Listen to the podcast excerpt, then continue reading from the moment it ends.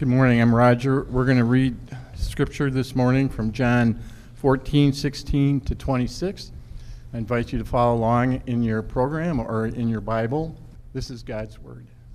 And I will ask the Father, and he will give you another helper to be with you forever, even the Spirit of truth, whom the Word cannot receive. Because it neither sees him nor knows him. You know him, for he dwells with you and will be in you. I will not leave you as orphans. I will come to you. Yet a w- little while, and the world will see me no more. But you will see me. Because I live, you also will live.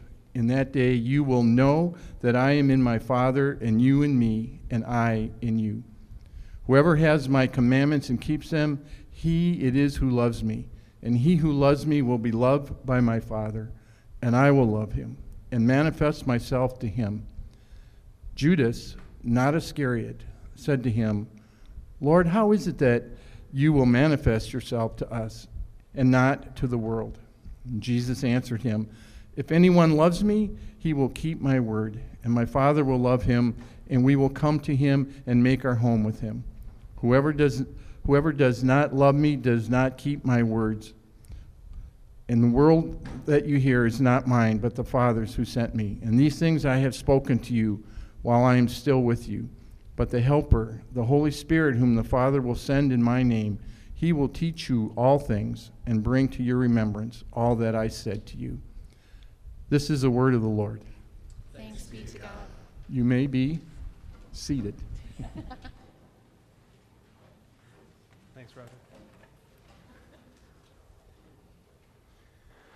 Well, good morning. Welcome to Disciples Church. It is good to see you uh, today. And again, as, as Sheila welcomed, thanks for coming out on a, on a dreary morning. I know it's one of those mornings uh, where, where it's easy to stay in bed, and so it's glad to see you. I don't know how it's worked in your family, uh, but with the time change last week, my boys didn't get the memo, and so they've just been up an hour early every day. So I'm even more tired than I was before, but that's just.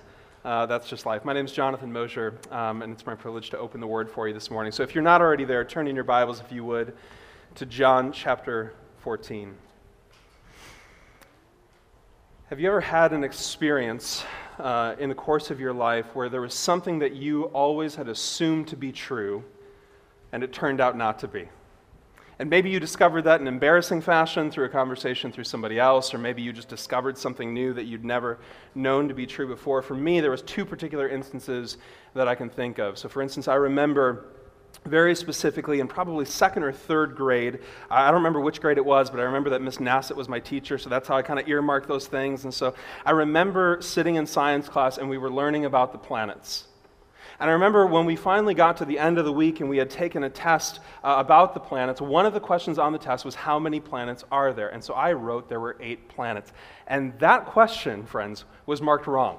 Now, that's interesting if you've been following the news because uh, for most of us, we grew up with an understanding that there were nine planets, and then in 2006, some scientists got together and decided that Pluto was no longer a planet, that it was going to be considered a dwarf planet or a microplanet, and so we weren't going to count it. And so ever since then, that's burned in my mind. Of, I'd like to go back and tell Miss NASA, you know what, can you give me those points? This kind of began the breeding of mistrust towards elementary teachers in my life. It's funny because if you look now, in fact, I Googled yesterday, if you start Googling, is Pluto, Google tries to guess the end of your question, and the, the question that it tries to come up with is Is Pluto a planet, yes or no? And I love the idea that there are people sitting in their home Googling that question. Just tell me what it is yes or no, is it a planet or is it not? But that was something where, as science changed and developed, as we discovered new and different things, our understanding changed. And likewise, also as a kid, probably right around the same time, I remember very specifically being uh, in, in our kitchen growing up, and my mom had a bottle of maraschino cherries. And I remember I was asking for maraschino cherries on the ice cream or whatever it was that I was eating, and I mentioned something about how good these cherries were and why are they so much better than normal cherries. And my mom's response was, Well, they're not real cherries, they're like candied cherries. That was kind of her answer. Well, I took her literally. These are not real cherries. These are just candy. And so I remember uh, after about a year of Jessica and I being married, I remember her making a comment one time about maraschino cherries. And I said, Well, you know those aren't real cherries.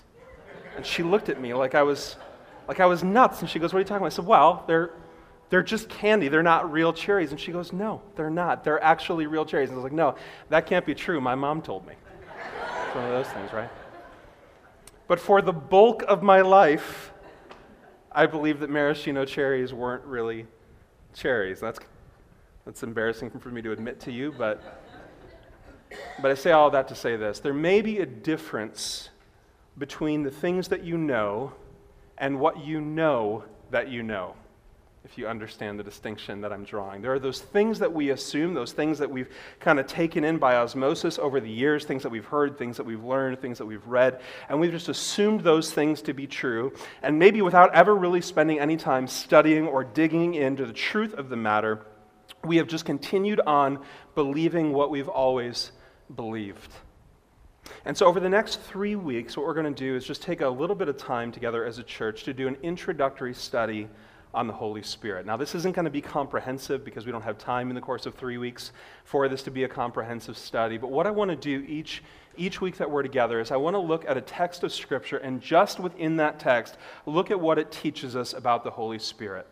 So this morning, that text is John chapter 14. I'm going to jump around all over in different texts this morning to reference different things um, that are connected to this passage, but I just want to draw out the particular truths of this text this morning. And the reason that I think it's appropriate for us as believers to spend time digging into these things is because there is a great deal of ignorance surrounding the person of the Holy Spirit. I mean, if you grew up in and around the church, you probably have an idea in your mind of who the Holy Spirit is and what his work is and all of those sorts of things, but maybe you've never actually taken the time to study those things out. And so, like me, you're just assuming what's true.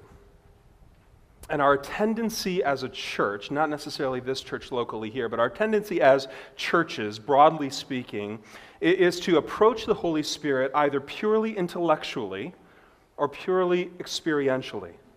And so some churches by nature are kind of word driven churches. And what I mean by that is they tend to be more intellectual and academic with how they approach the word. They're very focused on doctrine, they're very focused on truth. truth they're, they're, they're focused on um, explaining Scripture as it stands, but maybe they're, maybe they're kind of scared of the idea of experience. And so they kind of want to run the opposite way from that. And likewise, there are churches who have abandoned doctrine and truth wholeheartedly and instead tried to pursue the Holy Spirit experientially, just wanting some sort of emotional experience, a feeling, something to kind of grab onto experientially. And it leads to all kinds of craziness. But these two approaches have a tendency to polarize one another. But a faithful understanding of the doctrine of the Holy Spirit will allow us or will, rather will not allow us to intellectualize him to the point where we can manage him, nor will it push us to an emotional fervor in pursuing him solely for what he gives. And so today, to serve as an introduction to the person and the work of the Holy Spirit, we're looking at this text, John chapter 14. Now, leading up to the verses that Roger read for us this morning, Jesus is explaining to the disciples uh, his pending death. He knows that the end is near. He knows that Judas is going to betray him. He knows that the, that the soldiers are going to come and that he's, gonna, he's going to eventually uh, be murdered. He understands that this is going to happen. And so he's having a conversation with the disciples where he says, Look, I want you to understand that I'm going to leave, but it's a good thing that I'm leaving because I'm going to go be with the Father. And understandably, the disciples are shaken by this whole idea. What do you mean you're leaving? You're the Messiah. You're the one who's supposed to establish the kingdom of God on earth. We're expecting you to do all of these things. You can't leave us. And Philip goes so far, even as a step of, of maybe misplaced faith in his life, he goes so far as to say to Jesus earlier in this chapter, he says, um, Jesus, would you just show us the Father? Would you just give us a picture of the Father? Would you reveal him to us in kind of this mountaintop experience way that Moses had experienced? Would you just give us a revelation, an understanding of the Father? Because then we'll be okay. Then we might understand these difficult words. Then we'll be able to have faith. And Jesus responds by saying, If you've seen me, you've seen the Father. Because the Father and I are one. And Jesus, in this moment, is claiming his own divinity. He's revealing his nature to them as God. And he goes on to tell them, Look, understand, I'm not going to leave you alone. And this leads to the words of John chapter 14, beginning in verse 16, where he says this He says, And I will ask the Father, and he will give you another helper to be with you forever. So Jesus says, Understand when I leave, I'm not leaving you alone to fend for yourselves. I'm not abandoning you. I'm not telling you that you've got to figure it out. But understand this it's a good thing that I go. And this parallels what he says in John chapter 16. He says, It's a very good thing that I'm leaving because when I go, I'm going to ask the Father to send you one who's just like me. And that word another, as it's translated in our text this morning, I'll give you another helper. There's two Greek words that can be translated as another. One is the word heteros. It's where we get our word hetero, as in heterosexual or various other applications of that word. It means another of a different kind, one who's opposed, one who's different. And then there's this Greek word allos, which means another of the same kind. And that's the word Jesus is using here. He says, I'm going to send someone who is just like me. And that creates all sorts of questions in our mind about the person and the, and the nature and the character of the Holy Spirit. He, Jesus says, I'm going to send another one who's just like you. So, how is the Spirit like Jesus? And at the very least, it means two things. One, it means that the Holy Spirit is a person. And by a person, I don't mean a physical body, but I mean the Holy Spirit is not just a force. Our tendency as people, maybe by, by virtue of the fact that we put the word the in front of the Holy Spirit, is to kind of depersonalize his nature.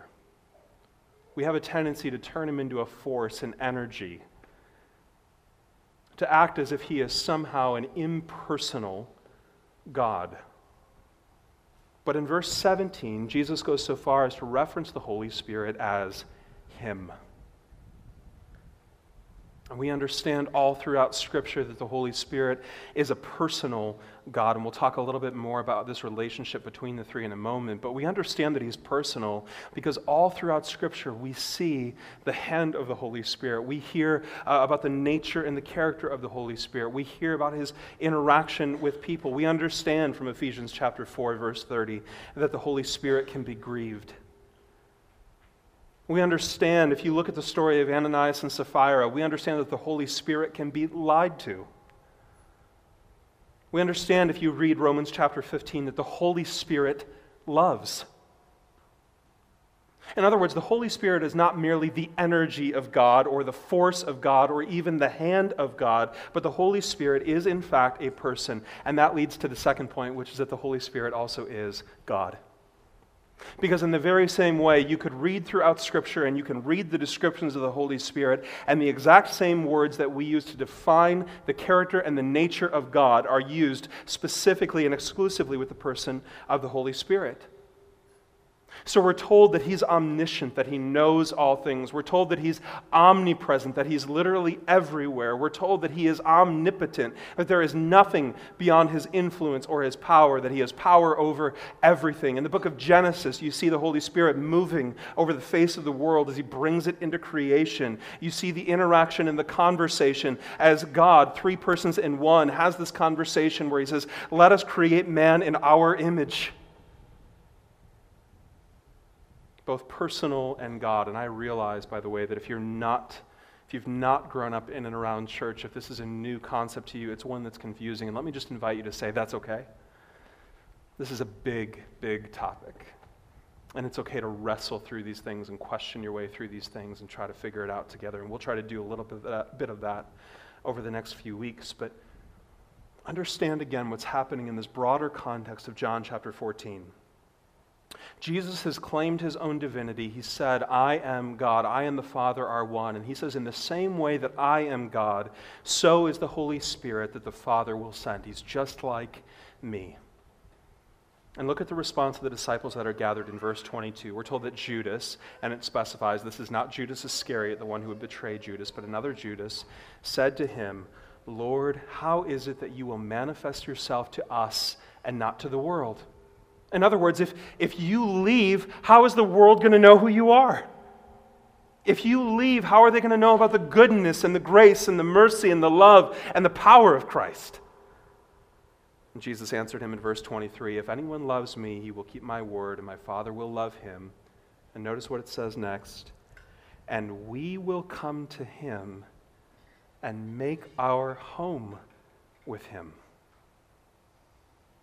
So think about this. Jesus says, I'm going to go be with the Father, but he will send another who is just like me. And when the Holy Spirit comes into your life, and when he indwells you, it is like the Father and I are with you. See, this is the difficult doctrine of the Trinity. Sure My phone is always listening and always responding. Apologize. So think about this. Jesus says, I'm, I'm, going to go, but he's going to send another one and under, what we understand from this text is that, this, is that God does not just appear in three different modes. In other words, this isn't God taking on different shapes, different forms in the way that he interacts with man, where one day he's the Father, and the next day he comes as the Spirit, and the next day he comes as the Son, and this is one God in just three different forms. He's not in three different modes. He's far more clearly delineated than that. You see the interchange and the interaction between these persons of God, and yet these are not three different gods. We don't believe in multiple gods. We believe in one God. And, and the reason we understand that is that these three persons are far too connected to be three different gods. In other words, we believe in one God in three persons. Now, think about all of this in context. The disciples wanted to see the Father. They said, Jesus, we see you, but if only we could see the Father. Then we would have a truer faith, a deeper faith. We would know you better and think about the way that we interact with God in the very same way. We understand that we have the Holy Spirit, but Jesus, if you could just reveal yourself to me, if I could just see you, if I could just have a conversation with you where I could see you physically, where I could put my fingers in the print of your hands, where I could know it was you, then I would have a deeper faith. Imagine how on fire my heart would be if I could have that personal interaction with you. And Philip in this text is proof that that is not the case because he had Jesus in the flesh, and yet he's asking to see the Father. And likewise, we have the Spirit, but we say, just show me Jesus. And in verses 21 through 23, what Jesus is saying is, You'll know me and you'll know the Father through the Holy Spirit. Now, I say all of this to say this the Trinity is a different sermon, but this is a beautiful concept because if you walk away with nothing else, I want you to understand this this morning. The Holy Spirit is the personal being through whom you know Jesus and the Father. The Holy Spirit is a personal being who indwells the Christian, who is always with you, always empowering you, always enabling you. He's the one who enables prayer. He's the one that reveals sin. He's the one that corrects us when we go astray. He's the one that encourages us when we struggle. He's the one who builds us up. The presence of the living God in your life. Think about that where God, in His power and in His love and His grace, says, I'm going to see to it that you know how much I love you. And the way that I'm going to show you that is I'm going to give you myself to indwell you, where you will never be alone. It's what enables Jesus to say in Matthew chapter 28 when he says, Go into all the world and make disciples of all nations and teach and baptize. He says, And understand this, I am with you always. How is he with us? Through the Spirit. So the Spirit is a person and he is God. And next, notice what the Spirit does. Here's the first description, verse 16 The Father will send another helper. Now, that word is interesting because depending on your translation of the Bible, you may have one of about three or four different words there. Some translations translate this word as helper, some say it as comforter. Your Bible likely says something like that. It might say counselor, it might say advocate. And there's one of these rules of interpretation where anytime we come across a text of Scripture uh, where one word is translated in multiple different ways, it's probably an indication that that original word is really hard to translate. Where either the concept is so big or so obscure that the translators are trying to figure out a way to communicate its meaning in a way that a reader can understand. The Greek word that's used here is the word paraclete. And what it means is it means someone who comes alongside, not someone who runs out ahead, not someone who lags behind, but someone who walks right alongside. That's the word para, with. And also the word cleat, which means to call, or literally to argue. That the Spirit is one who comes alongside to call. We'll talk about the implications of that as we go along, but understand this is the idea of a legal representative that the Holy Spirit is with us and that He's for us, that everything He does is to communicate to us the person and the nature of Christ, to convince us of our own identity in Christ, to empower us for the work of the ministry, that He comforts and He helps and He advocates for us. And if you want to dive deeply into this on your own time, read John chapters 14, 15, and 16 together, because Jesus in this text gives an amazing excursus of this idea. But here's what He says in John 16, verse 14. Jesus says, He, that is the Spirit, will glorify me, for he will take what is mine and declare it to you. So, first, he is a helper, but second, here's the ministry of the Holy Spirit, the second ministry of the Holy Spirit, that he makes Jesus present with and precious to us. That he makes Jesus present with and precious to us. It is the Holy Spirit that reveals the person of Christ to us. Because as Roger read for us, he is the Spirit of truth, whom the world cannot receive because it neither sees him nor knows him. This sounds like a riddle. But what he's saying is the spirit that I'm going to send to you is a spirit that the world cannot receive because they don't see him and they don't know him. In other words, you don't go looking for the spirit. But this is what Paul means in 1 Corinthians chapter 2. Here's the explanation of that obscure verse, and it comes from 1 Corinthians chapter 2 verse 14. Here's what Paul says: "The natural person does not accept the things of the spirit of God, for they are folly to him." And he is not able to understand them because they are spiritually discerned.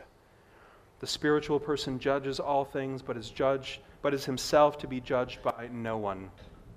For who has understood the mind of the Lord so as to instruct him? Look at this last phrase. But we have the mind of Christ. So here's what he's saying. He's saying that the natural person, in and of themselves, has no ability to pursue or to know Jesus Christ. It's folly to them. And many, many of you in this room can give testament to that, where before knowing Christ, before having the intervening work of the Holy Spirit grab hold of your heart and life, you remember looking at Christianity, at faith, maybe even at the exi- idea of the existence of God and just scoffing. How foolish that people would devote their lives to this idea. How foolish that they would pursue these things and live their lives according to this ancient book. In other words, what he's saying in this text is apart from the divine intervention of the Holy Spirit, you cannot know God. So, the natural man, one who doesn't know Jesus, who does not have the indwelling Holy Spirit, they can study the Bible, they can glean knowledge from the Bible, they can even alter their behavior and yet remain spiritually dead. But when the Holy Spirit comes and indwells, that person is given, literally in this text, the mind of Christ. Now, how is that possible? Is your mind transformed instantaneously where you're a different person? Clearly not. But you're given the Holy Spirit, the transforming agent the power of God to change and shift your thinking. See, this is the idea that, that makes the spiritual disciplines for the Christian so much different than the mere religious observances of other false faiths. In other words, if you want to know why reading scripture for the Christian, or praying, or sitting in silence, or gathering and singing songs together and worshiping God, if you want to understand what makes those things so different for the Christian than the religious observances of any other faith in the world, the difference is for the Christian, spiritual disciplines are the means of interaction with the holy Creator God. That the Holy Spirit is the difference between knowing facts about God and delighting in a relationship with Him. That the Holy Spirit is the difference between the Pharisees' cold, repetitious prayers to a distant and unknown God and the heartfelt conversation of Paul in Ephesians chapter 1. That the Holy Spirit is the difference between the empty minded meditation of Eastern religions and the silent, calm rest of the soul that David talks about in Psalm 62. That he is the difference between the stale reading of an ancient book and the vibrant, soul piercing, honey filled words that the psalmist delights in. See, the work of the Holy Spirit reminds us that we do not have an information problem, but we have a revelation problem. And that that is the second aspect of his ministry that we find here, his work, a revelation. So, how does he do that? Notice, notice this in verse 17. It says that he is the spirit of truth. Uh, it doesn't just mean that he's a spirit that speaks truth into your life, although certainly he does those things, but ultimately, how are we to distinguish in our own minds and hearts what comes from our own desires or our own intellect or our own will and the work of the Holy Spirit? Well, we always compare it against the Word. And here's what 2 Peter chapter 1, verse 20 says about this. It says, Knowing this, first of all, that no prophecy of Scripture comes from someone's own interpretation. Now, some of you right there, that's going to be the stumbling block. Well, wait a minute. People wrote this book. And if people wrote the book, then how, how can we trust in the veracity of this book? And the answer comes in the same verse, verse 21 For no prophecy was ever produced by the will of man, but men spoke from God as they were carried along by the Holy Spirit. See, it is the Holy Spirit alone who can take the words of Scripture and bring them to bear in the life of the reader. And the reason that he can do that is because he is the author of those words. Since he is the author of truth, and because we have his word, it means that the Spirit is never going to lead us into something that is counter to what he says in Scripture. So think about the implications of that for your life.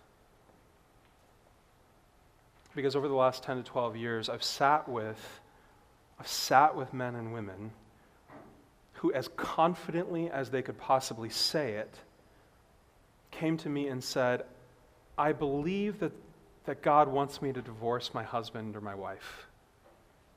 With no biblical grounds of divorce, by the way. But just said, I'm not happy in my relationship, and so I'm out. And I think God wants me to be happy. And my answer is always, okay, can you, can you just show me where, can you show me where you get that from the Word? Because I can show you all kinds of texts that talk about the idea that ultimately your marriage isn't even about you. That your marriage is about bringing glory to God, that your marriage is about sanctifying your own life, that your marriage is about pouring yourself out for somebody else, that your happiness is not even secondary in the equation. And it's not to minimize the difficulties and the the struggles that people have in their marriages, nor is it to condemn those who found themselves in the place of being divorced because of those particular exemptions that Scripture gives. But what it's to say is if what you believe the Holy Spirit has led you to do is counter to something you find in His Word, you need to be suspect and questioning about whether or not you've actually heard from Him. Because He's not going to lead you into something that He has already called out in Scripture. So, what happens then when the Spirit of truth reveals Christ and applies His word to your heart? We find the answer in verse 19. Jesus says, Yet a little while, and the world will see me no more, but you will see me. Because I live, you also will live. So here we find the third work of the Holy Spirit. The third work of the Holy Spirit that we find in this text is that he brings about our regeneration. And that word regeneration literally means an instilling of new life, that he brings from the dead what was once dead and brings it into new life. So if you remember back to our study on Ephesians, here's what we read in chapter 2, verse 2 of that book. And you were dead in the trespasses and sins, among whom we all once lived in the passions of our flesh, carrying out the desires of the body and the mind, and were by nature children of wrath, like the rest of mankind.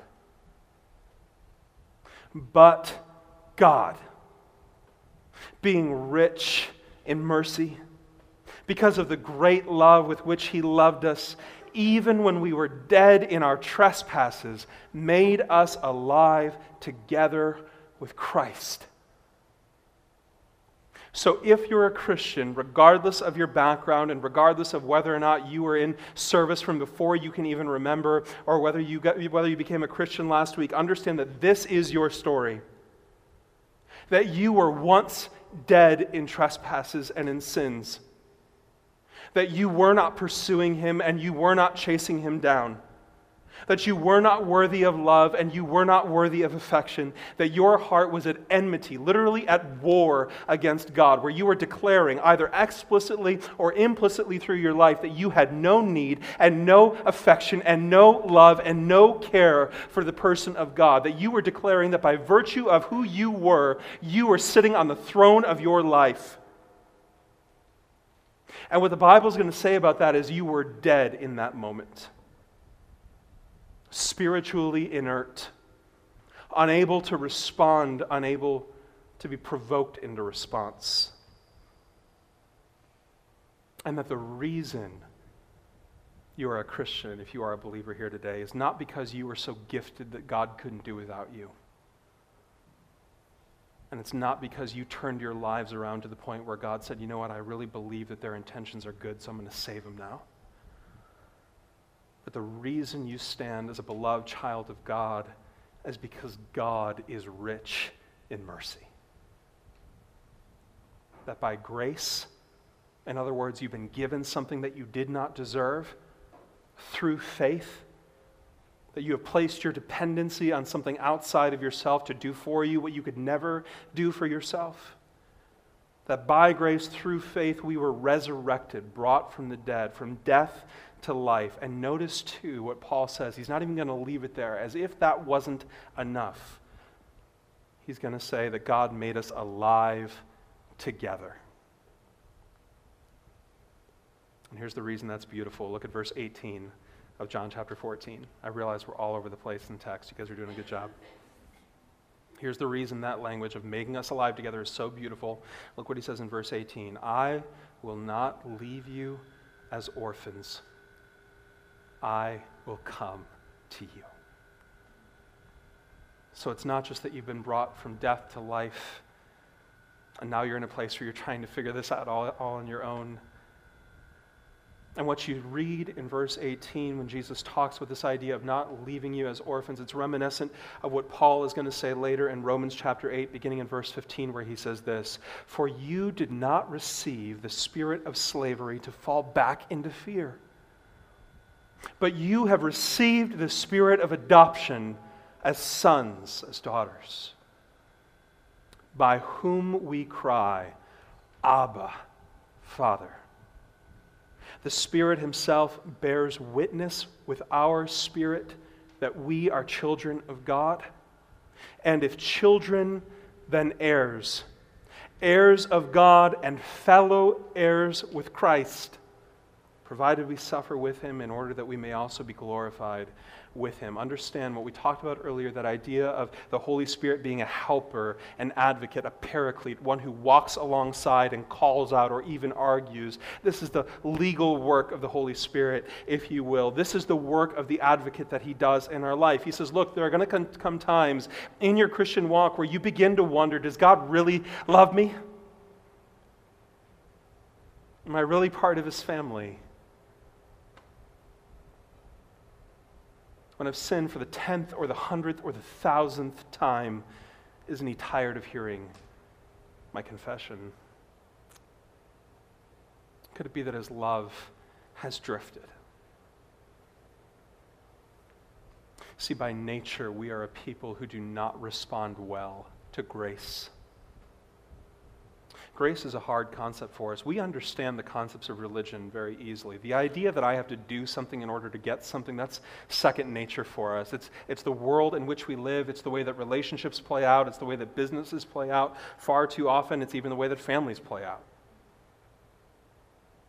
So the idea that I would do something for God in order to get something from God, that makes all kinds of sense to me. But the idea that left to my own devices, there is nothing I can do to gain his affection, to gain his love, to receive his forgiveness, that there is nothing I can do to make myself presentable or acceptable to God, that is terrifying. And likewise, it's almost inconceivable that God, of his own volition, of his own mercy, of his own grace, would so care for me and love me that he says, I'm going to forgive your sins through the death and resurrection of Jesus Christ. I'm going to give you new life. I'm going to adopt you into my family. That is hard for us because we're always looking for the catch, and it never comes.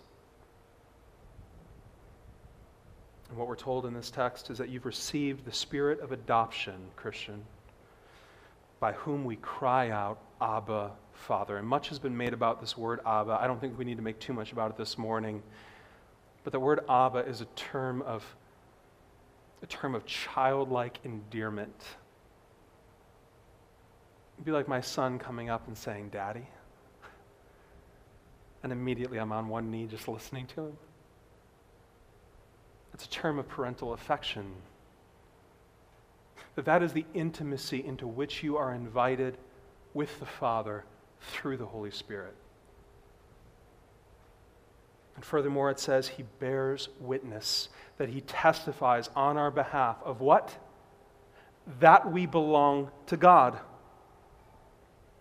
So, who's he bearing witness to? Who's he arguing with? Who's he testifying to? You that His Spirit, the Holy Spirit, bears testament with your spirit of your condition with Christ, of your identity in Him, of your, of your new family, that we are in fact God's children, that we've been brought into this new family. And not only are we adopted, loved sons and daughters, but we are also heirs of God, fellow heirs with Christ, meaning everything that Jesus deserves by virtue of the fact that he is the Son of God now belongs to us as sons and daughters of God. Think about that. The glory and the love and the intimacy and the relationship eternally that belongs to Christ has been extended to us. And so, just in these few verses, just get a snapshot of who the Holy Spirit is. Volumes of books have been and will continue to be written surrounding the Holy Spirit. But here in this text, we see his role in helping or advocating. We see his role in revelation, in regeneration, in adoption. And there are certainly other things as well.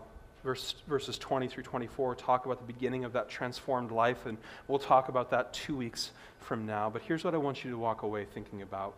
Understand that when you neglect the fact that the Spirit's primary personal role in interacting with humanity is to reveal Jesus to them, you will either neglect Him, living as if He does not exist, or that He's just some amorphous force in your life or you'll end up being so enamored with his power and with what he can do that you will begin chasing experience. Where you'll begin to believe that the Holy Spirit exists to bring experiential flourishes into your life, and in doing so, you diminish his personhood. So let me leave you with an illustration that I found incredibly helpful this week. This comes from a man named J.I. Packer. J.I. Packer is um, a brilliant Anglican theologian and pastor, and he was preparing to preach to his congregation one day about this idea of the Holy Spirit and how the Holy Spirit works to glorify Jesus, and he was trying to think of a way to illustrate it to them, and I couldn't come up with anything better than him, so here's what he came up with. He said, The Holy Spirit's distinctive new covenant role is to fulfill what we may call a floodlight ministry in relation to the Lord Jesus Christ. He says, I remember walking to a church one winter evening to preach on the words, He shall glorify me. I saw the building floodlit as I turned a corner and realized that this was exactly the illustration my message needed. When floodlighting is well done, the floodlights are so placed that you do not see them. You are not, in fact, supposed to see where the light is coming from. What you are meant to see is just the building on which the floodlights are trained. The intended effect is to make it visible when otherwise it would not be seen for the darkness, and so to maximize its dignity by throwing all its details into relief so that you see it properly. This perfectly illustrates the Spirit's new covenant role. He is, so to speak, the hidden floodlight shining on the Savior. Or think of it this way it is as if the Spirit stands behind us, throwing light over our shoulder onto Jesus, who stands facing us. The Spirit's message is never look at me, listen to me, come to me, get to know me, but always look at Him and see His glory. Listen to Him and hear His word. Go to Him and have life. Get to know Him and taste His gift of joy and of peace.